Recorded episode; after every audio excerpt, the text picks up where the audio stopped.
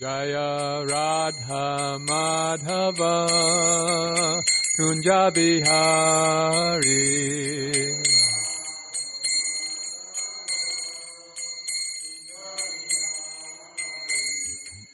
Jaya Radha Madhava Kunja Bihari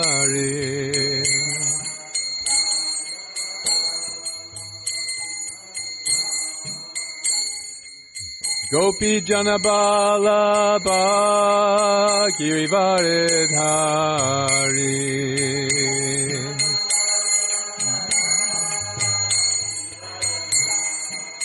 Jaya Gopi Janabala Girivaridhari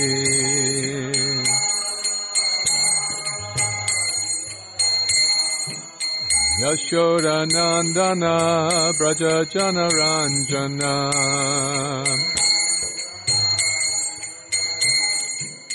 Yashoda Nandana Braja Janaranjana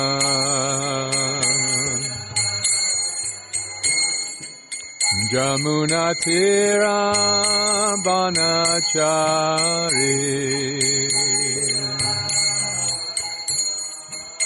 Jamuna Tiram Banachari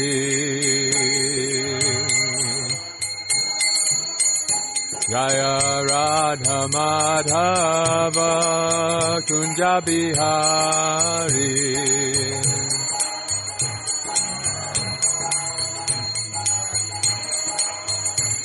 Gopi Jannabala Girivaridhari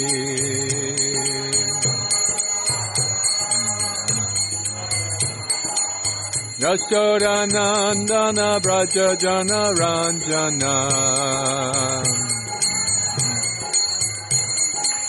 Yashoda Nandana Braja Jana Ranjana Jamuna Tiram Banachari.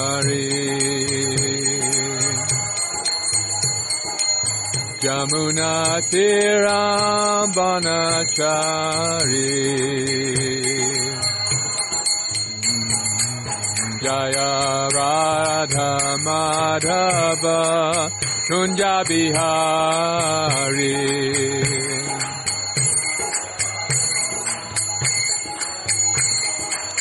Jaya Radha Madhava Kunja Bihari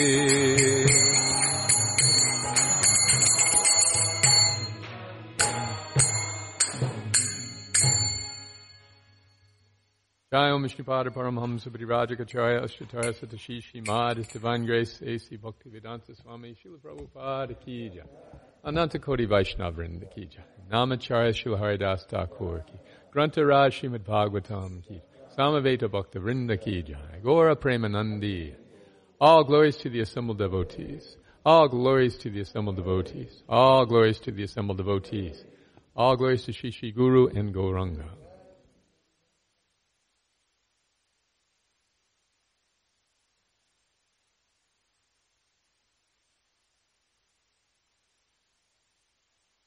Om Namo Bhagavate Vasudevaya.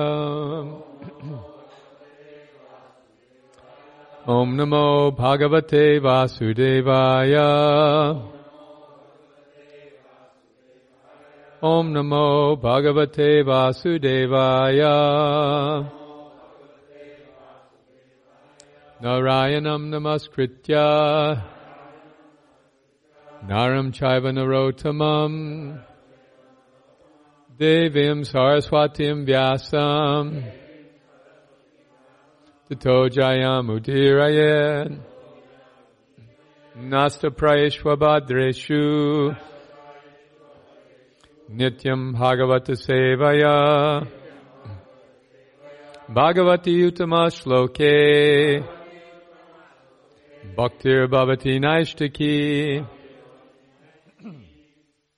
Good morning. It's so nice to be here. Radhakala Chanjidam, reading this auspicious section of Srimad Bhagavatam, chapter 8 of the first canto, prayers by Queen Kunti, and Parikshit saved.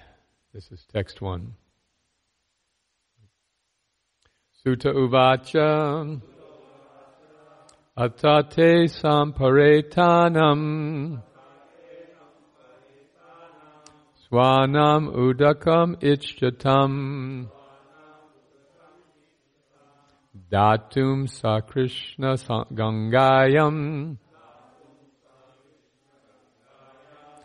Puruskritya Yayustriyaha Atate Samparetanam Swanam Udakamichchatam Datum Sa Krishna Gangayam Puruskritya Yayustriyaha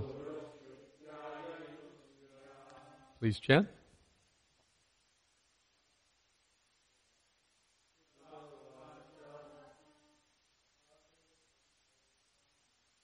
Atate samparetana Svanam udakam ichtatam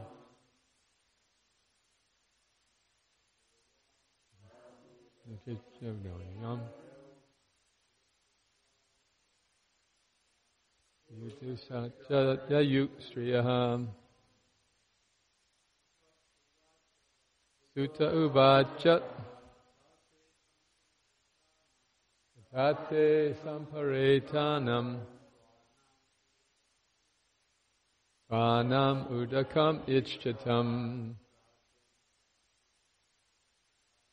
Datum Sa Krishna Sangayam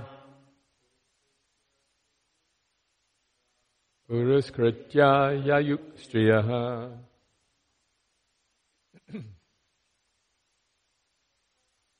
Suta Uvacha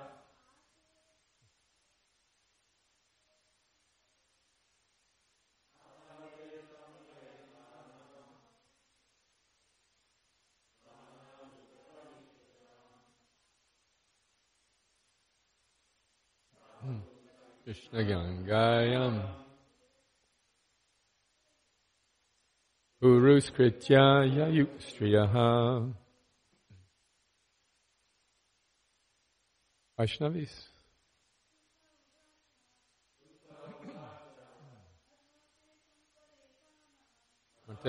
Samparetanam.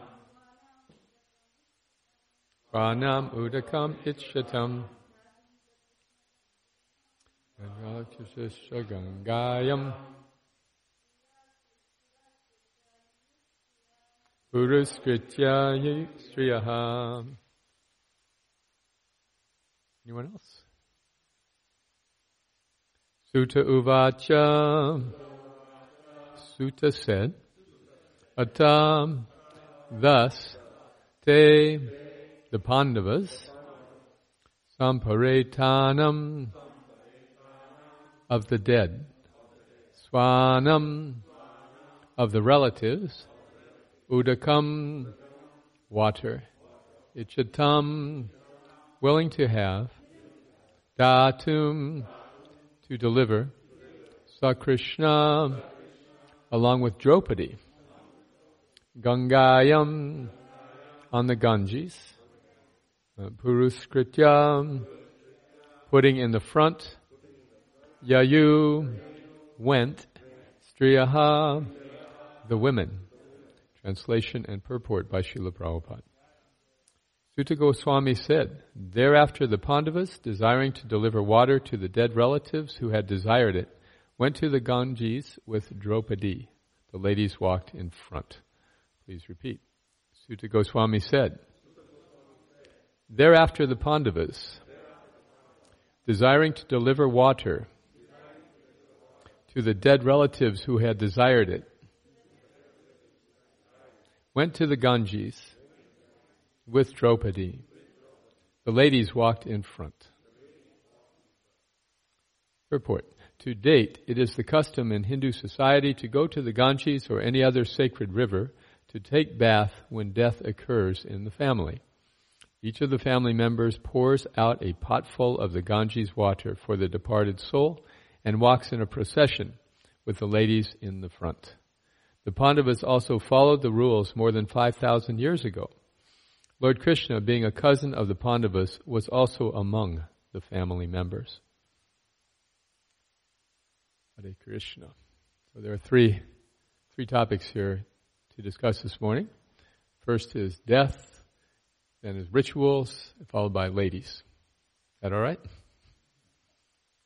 Um,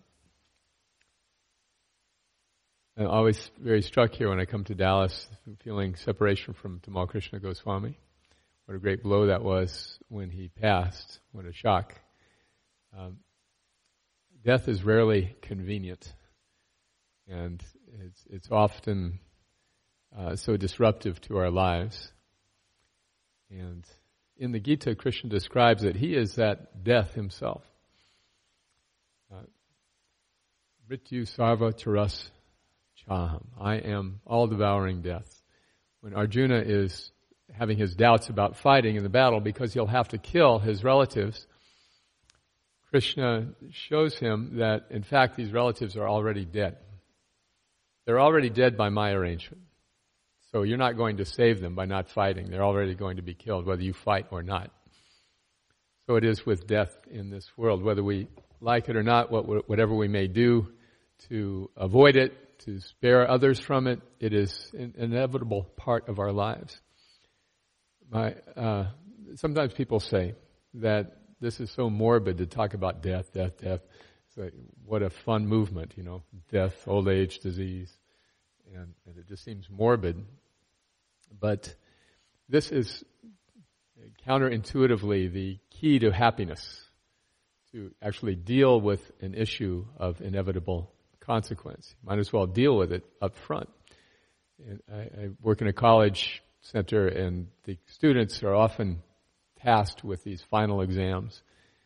And the, the notice is given well in advance. You know when it's going to be. And the, the natural tendency of the lazy human mind is to say, I'll deal with it later. Manana. Manana. I'll just deal with that when I have to. So on the last weekend before the exam on Monday, the the student is thinking, okay, I've got Saturday, I've got Friday night, it's Friday night, I got Saturday and Sunday. Let me just forget about it for a while. and then Saturday recovering, and then Sunday it's all desperate last minute efforts. So much anxiety unnecessarily. If, if instead on Friday the student dealt with the studying, then have all weekend to enjoy. So to confront an unpleasant reality is actually the key to happiness. And to try to avoid the unpleasant reality is what makes us suffer. What puts us in anxiety. Always in anxiety. This is one of the qualities of Kali Yuga that uh, everybody is always disturbed why are we disturbed? Because we're not dealing with the responsible realities of human life. So we talk about death and we prepare for death, and devotees are really good at it. Devotees are good at two things cooking and dying. You know, preferably not in that order, but uh, we, we are good at um, cooking because we learn how to cook very expertly for Krishna's pleasure. This, any conventional cook is always sampling this and trying this and adding a little of that. Devotees have to become so expert that they can prepare perfectly without taste, without testing, and then offer for Krishna's pleasure. That requires so much more conscious attention. See, so in the same way, uh, death, the uh, reality of death requires conscious attention. And when it's dealt with in this format, especially in discussing and philosophical perspective, how it's inevitable, how it is not really affecting the eternal soul. That allows us this amazing ability to be prepared for it. Otherwise, look at the fate of a person who doesn't have the knowledge from Srimad Bhagavatam, right? Their, whole life is material enjoyment. One by one, they lose their faculties. They become, their world shrinks.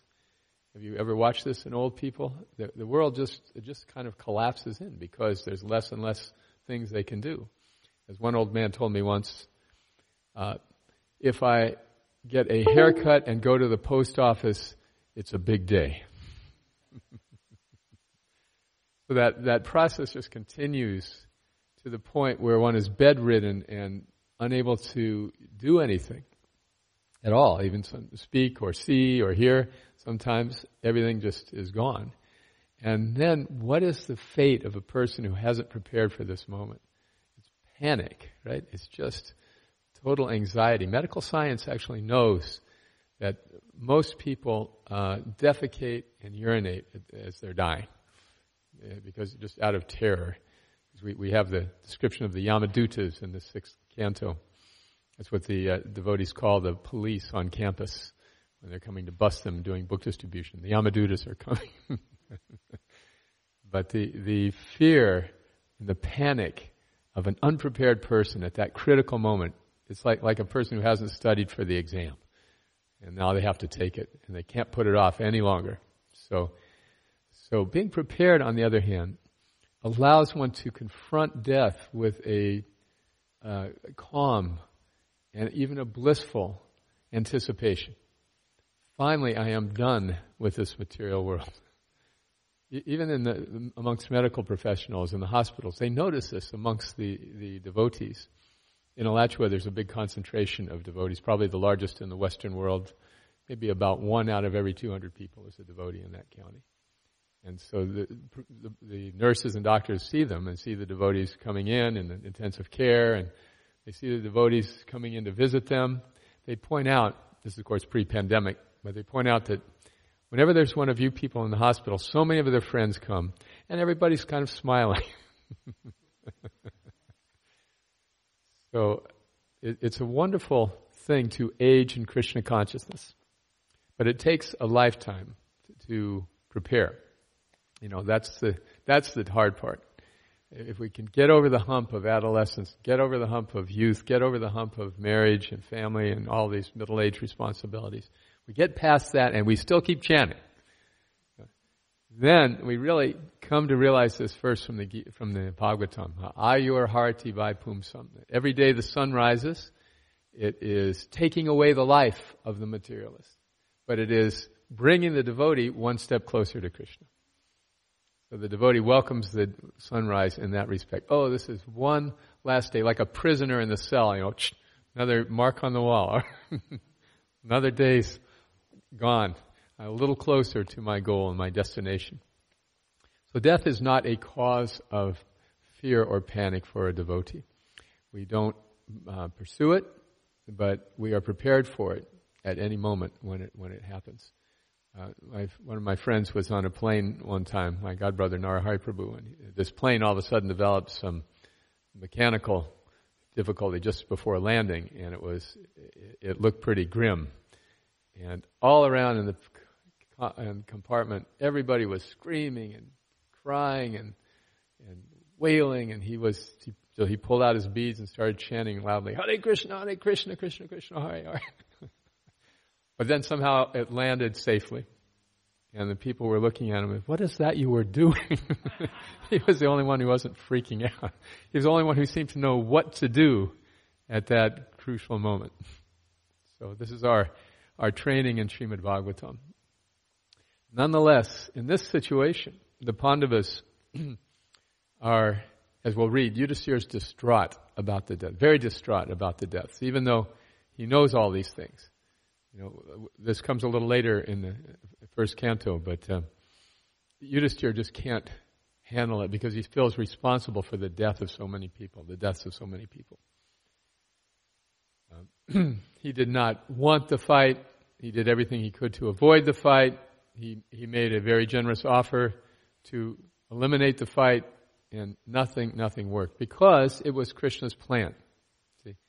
You remember from the very beginning of Krishna book, why was Krishna coming to the earth in the first place? Right, to, to, reduce to, to reduce the burden that had been placed by all this unnecessary military buildup. So he had his purposes in the war taking place. It's very convenient. You know, the two sides are fighting against each other and they wipe each other out. Even his own family, which was the only family left after all of this the only powerful military family, he arranged this fratricidal war between them, so they killed each other. So this was Krishna's plan, and it was his purpose. But nonetheless, and, and Yudhishthira was fully enlightened, by the way, on this subject. When he was confronted by the uh, unembodied voice, the yaksha at the lake, you remember this from the Mahabharata, all his brothers had, out of thirst, drunk from this lake after being warned not to, and they were all lying there dead. So Yudhishthira came upon the scene, and it was full of lamentation to see his four dead brothers. And, the, and then he began to drink because they were, they were all so thirsty. And then the voice said to him, You must answer my questions before you drink. All his brothers had just blown it off. But he said, Yes, what are your questions? So one of the questions was, uh, What is the news? Simple question. What is the news? Like, yo, what is the news? and uh, he said, The news is that uh, all that this uh, let's see, this body is like a frying pan. Uh, all the, the, the soul is like the, the uh, seed, and then the this world is like the flame underneath, something like that. The news is that everybody's being fried. everybody's getting destroyed in this world. That's the news. Uh, and of course, what is the most amazing thing? And he said that, that uh, everybody sees all around them death is happening, but everybody thinks it's not going to happen to me. That's the most amazing thing. So the Yaksha was satisfied with both of these answers and his others. So he, he, he asked him, which of, okay, as a reward for you, I will revive um, one of your brothers. So he picked either Nakula or Sahadev, I forget which one, yes. And, and the unembodied voice said, why, are you, why don't you take the powerful Bhima or Arjuna? He said, well, my, my mother Kunti has one son surviving me, so my uh, co mother, Madri, she should have one also. So the Yaksha was again very pleased by this. And of course it was Yamaraj, the Lord of Death, who was testing him like this, his father. So, fully enlightened as he was, Yudhisthira nonetheless was lamenting the death of his relatives. Very heavily. Very heavily. So we can learn from this also that we have enlightenment philosophically. That doesn't mean that we won't have feelings. We have feelings. And Feelings are very important. Feelings, in one sense, are the only reality we know. Everything else is sort of theoretical, but we know how we feel. And when someone dear to us dies, we feel great pain you know, and great uh, distress. And that is, that is natural. It's all right. Devotee doesn't mean you have no feelings. On the contrary, it means we understand our feelings and experience them more deeply because we don't try to dull them with intoxicants and other distractions. So devotees have very keen emotional experiences, and death is the most profound of them. We've lost so many wonderful devotees. It's just, it is, um, like when we lost Srila Prabhupada, when Srila Prabhupada left our, our vision, he was, it was a, great blow, but, but in one sense everyone was prepared for it. So although it was great it was a great uh, emotional loss. It, we were prepared. We were expecting. It was, he had been so ill for some, some time. We were praying, hoping against hope. But he kept giving notice time and time again that, that he was ready to leave. So, uh, on the other hand, when, when devotees like Pankajanghri Prabhu leave us, you know, it's, again, there's some notice. It's, and we're praying. Uh, but still, it is, it is a great blow when it happens. In fact, we've lost to over 100 devotees to the pandemic in India, as well as uh, other nice devotees. Uh, of course, Bhakti Charu Maharaj and, and others, great luminaries that will just never be replaced. So, when we experience death, it makes us, or we experience the death of loved ones, it makes us really wonder why Krishna is doing this more profoundly than perhaps any other experience. We can't imagine carrying on um, and that is when our knowledge kicks in. Then our expectations for enjoyment in this world begin to diminish, and that's a great blessing from Krishna. So we're all thinking it's not going to happen to me. I mean, maybe intellectually we're, we're understanding, but we're not getting up in the morning thinking, all right, today's the day. you know, and yet it happens. So as we age and we see so many loved ones dying, and we experience the death, slow death, the slow motion death of our own body, as one faculty after the next starts petering out, then uh, it, it has this wonderful effect of crushing our youthful power to enjoy this world. It is, if we can't do it, we can't get rid of it philosophically, we get rid of it that way. you know, and, and it's a, thus the, these very painful experiences that we go through have this beneficial effect on us. It is surgical almost, how Krishna hits us where it hurts. So, so there's no value in avoiding, trying to avoid these ill feelings or, or sad feelings that come with this body and this life. Um, there is a beautiful verse in the first canto, fifth chapter. Uh, the philosophers, those who are philosophically inclined, do not pursue happiness because they know that it comes of its own accord just as misery does.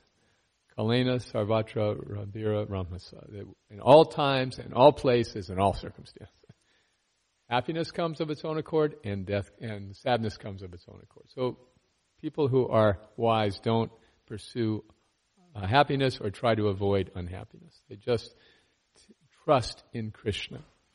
That's the real thing. You know, trusting in Krishna means that we can deal with any sort of negativity, any sort of pain. We know that. It, Krishna will give us strength. So this is the very poignant moment where the Pandavas are dealing now in the aftermath of the war with massive numbers of dead people. This is what Arjuna was wanting to avoid. I could not enjoy a kingdom if all these relatives were dead. And now they're all dead. And more death is yet to come. Uh, but um, the Pandavas are performing the rituals. So briefly about the rituals. Rituals are there to, uh, to help us deal with grief and they are beneficial in that respect, uh, but they are not in and of themselves the substance of, of the Vedic literature. We were discussing this yesterday on the, the way up. Um, I want to introduce, my friends, by the way, Dr. Jeremiah here and uh, Briyat Madanga Prabhu here. We were driving up from Houston reading Sri and the name of the introduction is Teachings of the Vedas. So the Vedas are full of rituals uh, rituals that are meant to help people in different circumstances of life. Uh, and yet there's this, this kind of juxtaposition between Sanatan Dharma and the Vedic rituals. That the, the rituals are useful, but they're not the essence. Uh, if we have only the rituals and we don't have the essence, then it's like uh, it, it is incomplete. But if we have the essence, we don't really need the rituals. This is the point. Uh, if your rituals don't bring you love of God, what is the use of your rituals? On the other hand, if you have love of God, what is the need for your rituals? so rituals have this sort of marginal position, and yet, as Krishna explains in the uh, 18th chapter of the Gita, that, that uh, penance, sacrifice, and charity, 17th or 18th chapter, even great souls don't abandon them because they're still purifying. So keeping a perspective on rituals is important. When they, we think that the rituals are everything, then we risk the, uh, niyamagraha, falling down because we're neglecting the relationships in favor of the rituals. So they have their limited place. Finally, the ladies walked in front. Um, Purus kritya yayu striya. So it doesn't say it, but it implies that ladies are generally in the back. But in cases, in matters of, of emotional uh, intensity like this, women are far superior to men as far as their ability to to perceive and understand and process feelings.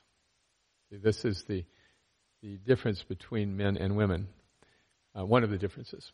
The you know Prabhupada used to quote his professor Urquhart uh, in Scottish Church College, who said that uh, men's brains are bigger than women's brains. So when Prabhupada would say this, he was poking, he was like poking in Western society to get, uh, you know, to get a, a little attention on the Krishna consciousness movement. uh, but he was quoting his British professor.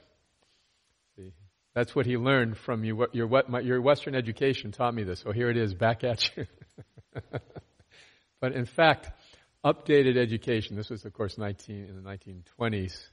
But updated research shows that, in fact, men's brains and women's brains are equally sized in proportion to body weight.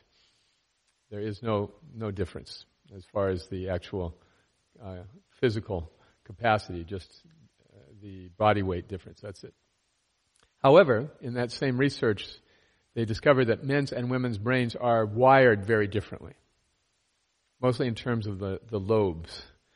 The, the uh, rational lobe, that's the, is that the left side? Any psychiatrist, psychologist here? Anyway, I think it's the left side is the rational and the right side is the, um, is the emotional. So the uh, men's brain is very heavily weighted on the rational, abstract side. That's why men walk around like this a lot of But women's brains, there is a there is communication between the two uh, hemispheres. So so women. That's why women often say, "Men, why don't men have a clue?" Is that right? women can see very clearly what's going on in, in the hearts and in the in the emotional side of things, where men are just kind of oblivious. This is the the, the example, practical example of the difference. Um, I, uh, women, a woman will say, a wife will say, "Can you take out the garbage?" And the rational brain will say, "Can I take? Yes, I can. I am physically capable of taking out the garbage. Yes."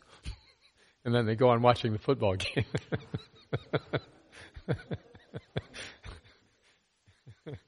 And then, and then the woman is frustrated. What is your problem? You said you take out. I didn't say I'd take out the garbage.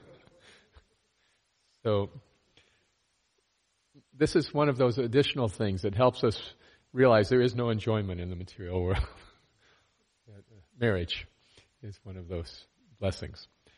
So, in this case, the ladies are in front because this is a very emotional moment. And the ladies are much more capable of processing and recognizing and dealing with the emotional intensity of the situation. So they're, they're walking in front. Um, in the early days of ISKCON, there was gender equity amongst all the followers of Srila Prabhupada. There was a real sense of family in the temples, starting in the, starting really in the San Francisco temple in 1967. It's a beautiful picture of Srila Prabhupada with his uh, young disciples, and all the ladies are in front.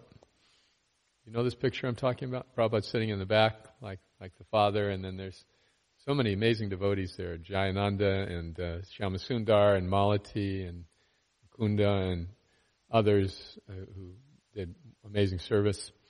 and they're all sitting there, and the ladies are in front. And there's a real family mood in that photo. So uh, around 73, 1973 or so, there's this this new ethic kind of entered that if you really were a serious devotee, a serious male devotee, you'd be a brahmachari.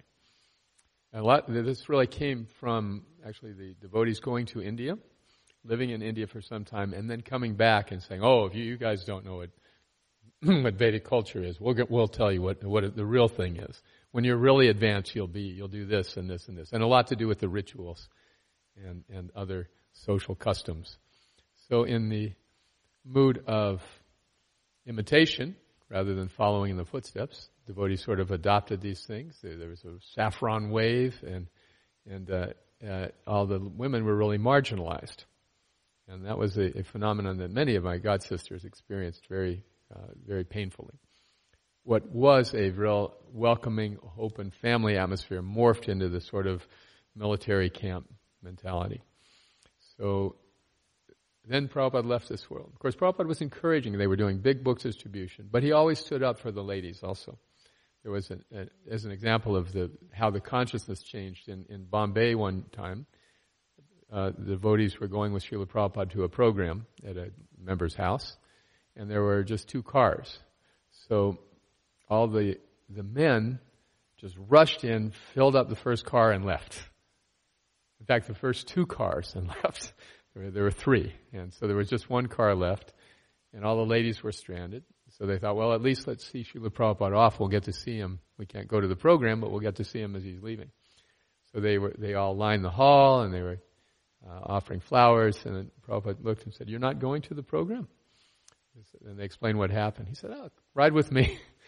so they all crammed in the back seat of Prabhupada's car and they went to the program. but this sort of thing was commonplace, and, and the, the, the ladies experienced it over and over again, just being marginalized and pushed out and an afterthought. And it is, it is truly impressive to me, the ladies who have endured all of this abuse and, and maintained their service and their faith in Prabhupada all these years. I mean, they are very special souls. Uh, no man could possibly endure that kind of ego bashing. you know, they'd be, they'd be out the door. You're gonna, not going to respect me. I'm out of here. I'm, you know. So, um, so ladies have this this checkered history in our sangha, and um, in in our preaching in, in Florida, where I, I serve in Gainesville, we've discovered that when the ladies are treated equally with the men and given equal facility, equal encouragement, equal recognition, that same phenomenon from the 60s manifests again, where people were just joining all the time. People were joining so much that all the devotees just knew, right? You know, some we old timers, you remember? People, there's always going to be people joining always going to be new people joining. So that old people can go over, open new centers or go here or there. You know, we can trade this one for that one. uh, there'll be new ones. So we could count on that flow of newcomers all the time, year after year after year.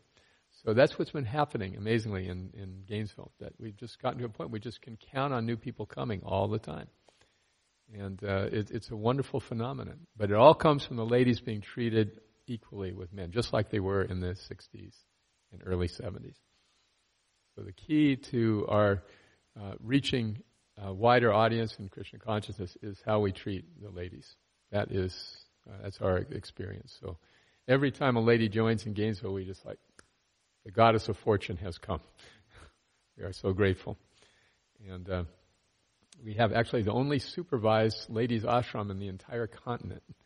Prabhupada wanted one in every temple. In 1968, he sent a letter saying, every temple should have a brahmacharini ashram. But very few do.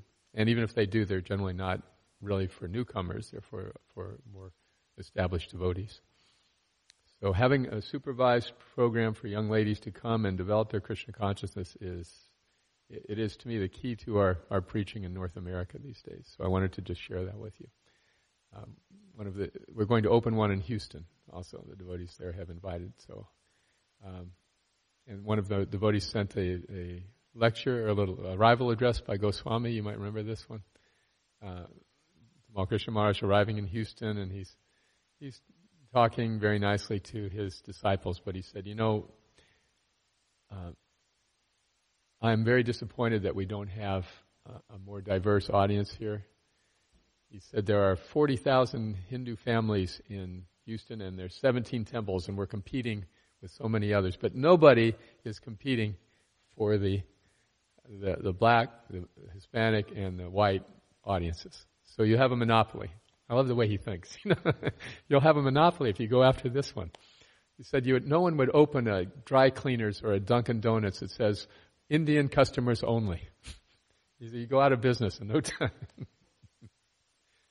so in his unique way, he was prodding the devotees, try to reach a broader audience. So uh, the the way the ladies are treated is key, and uh, I'm hoping we'll see this direction more and more in many of our temples. That uh, we we reach out, we take care of the young ladies. There are no brahmacharini ashrams in India; they're very very rare.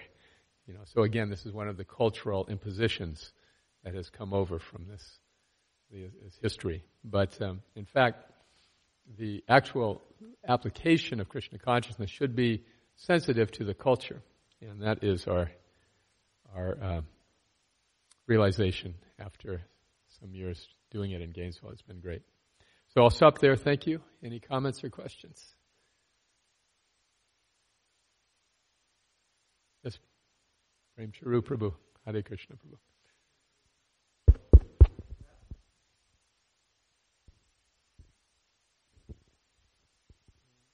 Definitely, as, as you mentioned, that uh, the the spirit or you know the the essence is very important of the ritual and and also like in the corporate world like as you were saying i i see that you know there is empowerment being given and and several, uh, like say, you know, the ratio has to be equal. So, what is the, uh, you know, how we how we make sure that, like the topic of uh, giving respect and the and the facilities to the women. But like say in Ramayana, you, you know, the Mother Sita, she she said, you know, uh, me too, like the Me Too movement. Mm. And then Shurpanakha also said, me too. Mm-hmm. So how how to, you know, like keep the essence and not get because this also becomes a ritual. There has to be 50% ladies at all Mhm. level of the organization. So uh, you're saying like affirmative action, right? Is that that doesn't seem to fit? Of course, Suparnika, just to say, Suparnika was wanting to eat Sita, so her Me Too was not on the same level as Sita's Me Too. But in the current society as well, like I'm not saying that Yeah. all men are good. Uh-huh. At the same time, like uh, the undue advantage might be taken as well. if if there's compensation, overcompensation to try to accommodate ladies, am I understanding correctly? Right, artificial. Well, there's a few considerations there. First, in the Chaitanya Charitamrita, which is really the mature fruit of Prabhupada's writing, it's based on his experiences having started ISKCON. He, he says that to try to impose cultural values from one society on another is impossible. A word he hated. But he said it in his purport. It's impossible to try to do the impossible. To try to get the cultural values in one part of the world imposed on another is niyamagraha. It's just a waste of time. So, um, so what are those cultural values uh, that we kind of unconsciously ag- adopt? One is uh, Mataji. We say, uh, okay, um, if you're a devotee, then we have to call you, ma- and you're a woman, then you're a Mataji. Even if you're a 19-year-old girl, you're a Mataji. You know, as as one lady put it, where I come from, if you call someone mother, it's followed by another word.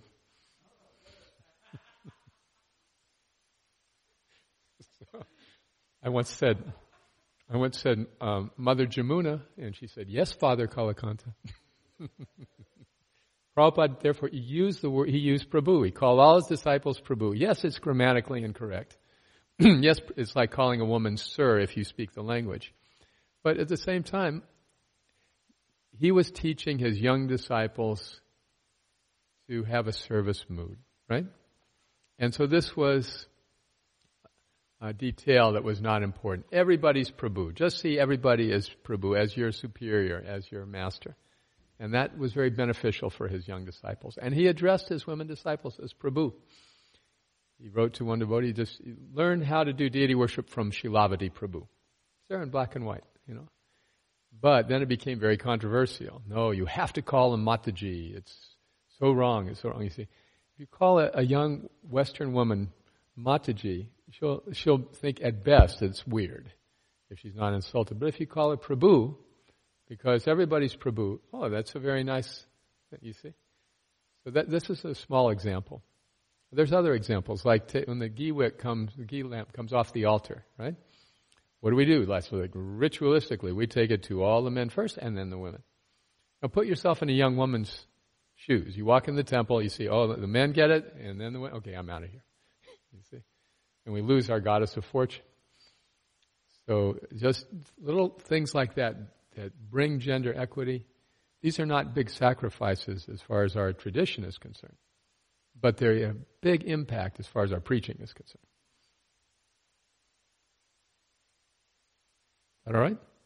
I hope I've addressed your question. Maybe not quite. Yes, yes, thank you.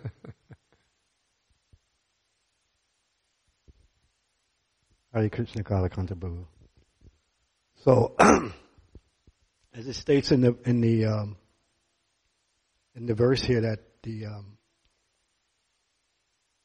when they were doing the um, the tradition of going to the Ganges and offering water, that the ladies were in front, and you were mentioning about their emotion, how they're able to process uh, in a, in a different term from men, and then you as you went on, you also talked about um, how even when Prabhupada left, um, um, the mood that was was happening then. and I just wanted to share that. I, I mean, I remember being in Gainesville when Prabhupada left. And it was interesting because I was very young and I didn't even know how to act. I, for me, I thought once Prabhupada left, you know, Krishna consciousness would be over. It's finished. But the thing was the mood in the temple. It was very, it was very somber and very, very, you know, very quiet. And I looked, I didn't, I didn't know how to act. I did not know how to process. When you, so you really, you know, you know, turned on the light to that. But I did look around and I noticed that the women, the women knew how, I mean, they were, you could hear the sniffling and the, and, and their emotion and it just seemed, it was like, it was like, you know, the men didn't, didn't, the, the men in the temple, and we had a full house. The temple was packed. I mean, we had a lot of devotees living in it. Mm. And it's interesting that you you brought up that point, and you know it also shows that too is that it, it's it, the, the the processing was different but but equal because each the men and the women were acting out of their own um I can't find the word but you know what I'm their nature their, their nature yeah their natural tendency yes. you know and there was nothing wrong with either action but it was they were different yes yeah, that's a beautiful example. You know, in the Gita, Krishna says that um, he is the intelligence among women. We read so many places, Prabhupada said women are less intelligent. But in the Gita, Krishna says, among women I am intelligence. But it's a different word. Uh, and elsewhere, intelligence is buddhi, but in that instance, it's medha. It's a different kind of intelligence. So women have that emotional intelligence. Same thing for me. When Prabhupada left, I, I didn't know how to feel. But, uh, but the women I could see the women were, were in tears. I was actually in Dallas during that time, here in this temple room, and uh, uh, yeah, the, the women could process and the men couldn't, and that really reflected on the the direction of the movement because they had all these men who really couldn't deal with their emotions, making irrational decisions like zonal acharyas.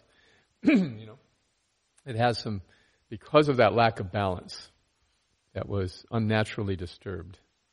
And I also like the fact that when, when that balance is corrected and it's done, it's not misbalanced, things go more nicely. Yes. Because everyone's acting out of their natural propensity and, and, and, out of their nature, so things just seem to go very smoothly. There's no challenge and there's no you this and you that. There's no, you know, so, you know, that's a very good point. Thank you for, for, you know, reading that. Cause I, I, I, I struggle with that for years, you know, trying to understand that why didn't the men, you know, um, react they couldn't. Yeah, they just couldn't.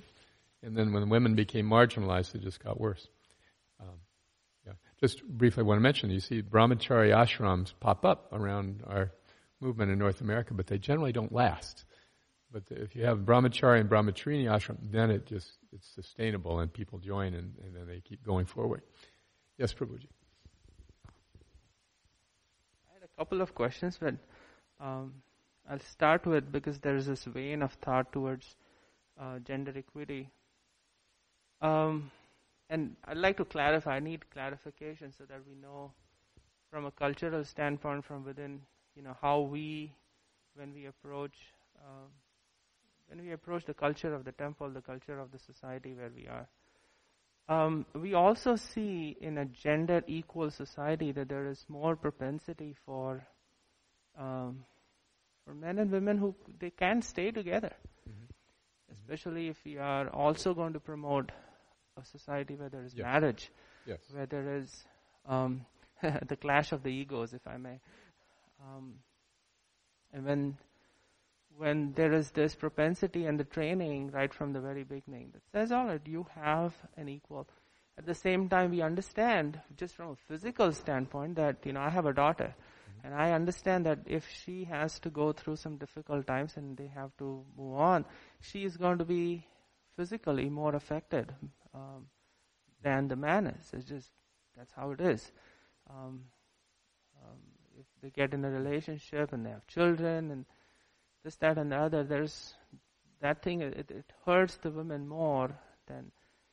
So, in which situation, then you almost step back and think: Is it preferable for a woman to essentially step back Yeah. rather than, you know, fight. You could, but then there are consequences. So how do you deal with that? I'm so glad you raised that point, and it's, it's a beautiful and well stated question. Um, the, the main point to understand is related to this discussion of rituals and essence. Okay? So, the essence is Krishna consciousness. When there's Krishna consciousness in society, it's natural that women will take a different social role because they're protected. But when there's no Krishna consciousness, what are they supposed to do? See, that's the West. The, the, the women are, um, the men, immoral, irresponsible, exploitive, right? And so women are left with two choices either try to find a decent man or take care of themselves. And that's the real experience of, the, of half the population in the West. And the women, most of them just say, I've got to take care of myself. I cannot trust these men. You see? So is, is, whose fault is it? See? But if we take a ritualistic approach to this, we say, oh, okay, let's establish Vedic culture and we'll start with the women. Cover your head, stand in the back. You, know, you see? That's what happened in the 70s. Okay, we're going to establish Vedic culture. Get in the back. You see? And, and, uh, it, it's just so, it, it's just so insensitive. It's not the way Prabhupada addressed it. So the essence is Krishna consciousness. Therefore we should ask, what will actually help people be Krishna conscious? And then when people are Krishna conscious, there's a, a chance to establish more of these cultural uh, practices on a sustainable basis. You see, it's just there's a story about a man in Russia who, in this Russian village. I hope I'm not going too far over time. Tell me when to stop. I'm gonna turn off, Prabhu. All right. all right. This, this story about a, a in this Russian village. The sign of prestige was to have a fur coat. The rich people had fur coat. The peasants wore rags. So, this one man, poor peasant. He was determined. I'm going to get a fur coat. I'm going to get a fur coat. So he scrimped and saved, and he sold everything, and finally was able to get his fur coat. So he walked out in the town square with his fur coat, and everybody just started laughing and laughing. And, and he said, they're, they're laughing, what's the problem? And, and then they were, they were all laughing because he, he, he was naked underneath. he sold everything so he could get the fur coat. so we could get some, yes, we have Vedic culture, but we're naked underneath. Make some show, uh, some superficial show. and, the, and this, the brunt of it falls on the women in our society. So you're absolutely right. In a natural setting, look, I have two daughters. I've been married for 40 years. I understand women need, I mean, to, to uh, deliver and raise a child is a full-time uh, endeavor. And if women don't have that protection and shelter to do that, it really affects them and the children and the whole society. So, yes, if, if the men are responsible, the women can have that protection and they, they want it and they, they deserve it, but if, they are equipped to take care of themselves in the society and that's how they come into Krishna consciousness. So we try to impose on them, no, you got to get rid of that thing, that whole attitude of self-sufficiency. They're not going to buy it. They're not going to trust us that much. so if we just meet them where they are, which is part of our philosophies, right? Pandita Samadarshina. We just, in practice, yes, we'll treat you as a peer with your male counterparts while you're learning Krishna consciousness. People naturally gravitate to their own position. But getting, trying to get them in the door is the challenge. You follow? Okay, thank you. Other comments? Yes, Bhagavan Prabhu.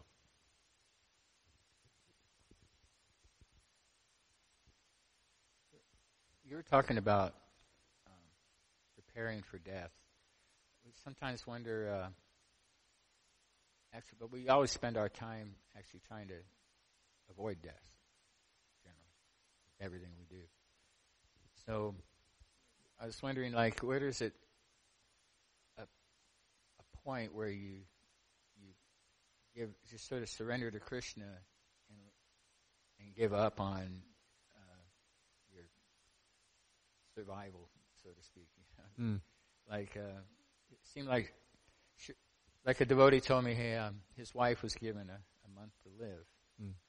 so they spent their uh, their entire life savings of about half a million dollars on on cures and uh, treatment, and right on schedule, she left her body, Wow. and her husband was left without not only without his wife, but also without all their money. And we saw with Srila Prabhupada, he seemed like Prabhupada was was he had Kavirajas, you know, he would take cures. Um, sometimes he didn't like. Sometimes he was given bad medicine. You know, like one time Prabhupada said, "I'm I'm being poisoned." You know, so that was misinterpreted. He was talking about this medicine that the Kaviraj was giving. He said that, uh, you know, and at a certain point, he just seemed like he just sort of like gave up on on doctors and medicines and, and cures and just and went back to Godhead. So I'm wondering, like, where, how do we know at, at what point in our life do we just surrender and give ourselves to Krishna and depend on Krishna? Actually, learn how to really do that, as opposed to you know fixing things. Mm-hmm. Of course, we, we should give ourselves to Krishna. We should depend upon Krishna at every stage. We don't have to wait for death. That, like, like Bhakti Maharaj said, die before dying. Um, the, the point is to put ourselves in Krishna's hands. Then, how much should we try to keep this body going in Krishna's service? That's a very subjective uh, question, and you, each each case would be different. Um, when Sanatan Goswami wanted to kill his kill himself because he didn't want Lord Chaitanya to touch his oozing sores, he was going to throw himself under the Rath Yatra wheel. Lord Chaitanya chastised him, said, "You've offered your body to me. Now you're going to kill it." So, in, on that sense, we shouldn't be premature. Oh, I'll just die. There's no point in fighting. But on the other hand, it is an over endeavor often to try to keep this body going. So um, there's, a, there's, probably a sweet spot for most people. The uh, natural cure is one course that many devotees take that uh, are in that position, like Jayananda Prabhu when he, he had uh, leukemia. So there was some sort of natural cure offered in Mexico that was illegal in the States. So he went down there to, to try that treatment. And uh, it was less expensive. And he was going around and preaching to all the other patients. And then the doctor said, You can't do that. So he said, I'm leaving. so um, I'm thinking of one couple in Alachua. The, the wife got breast cancer, and she went to a natural cure place and through a, a diet and fasting, and she, she actually went into remission. And she's been in remission off and on for 10 years and done tons of service and been, been healthy or at least capable. Uh, and then her husband contracted leukemia out of the blue, and, and you know, they always thought that he was going to outlive her for by 30 years because of her family history and his. But he got leukemia and went to the doctor, and they said, "Okay, well, we're going to have to start this and this process." And he said, "Okay," and then he just went home and he wouldn't do it. and he, at most, it was going to be they gave him another three years and he, he just decided it wasn't going worth the quality of life. So he just went home and peacefully passed with, with a lot of kirtan. So his wife is now a widow, and she, she was very, very happy when he passed that he had such a nice departure. It could be, you know, so it, it's just very hard to tell. He wasn't willing to do anything. Neither was Jayananda. She was willing to try something, and it worked reasonably. So you know, you won't really know until you're in that situation, will you? But in general, we, we do have a tendency to want to drag it out, perhaps more than, than necessary. Does anyone else like to address that question? A very sensitive, thoughtful question. How long do you want to stick around? How much did you spend trying to stay alive? When do you just say, Krishna, I'm ready to go? One thing is, every morning you wake up, and say, Krishna, I'm ready to go today. That's a nice way to start your day. Take me today, I'm ready. Uh, my bags are packed, okay. I'm in the waiting room. when, when we keep busy, I'm ready. I'll do whatever you want, but I, my bags are packed and I'm ready if you call me today. All right, so we'll stop there.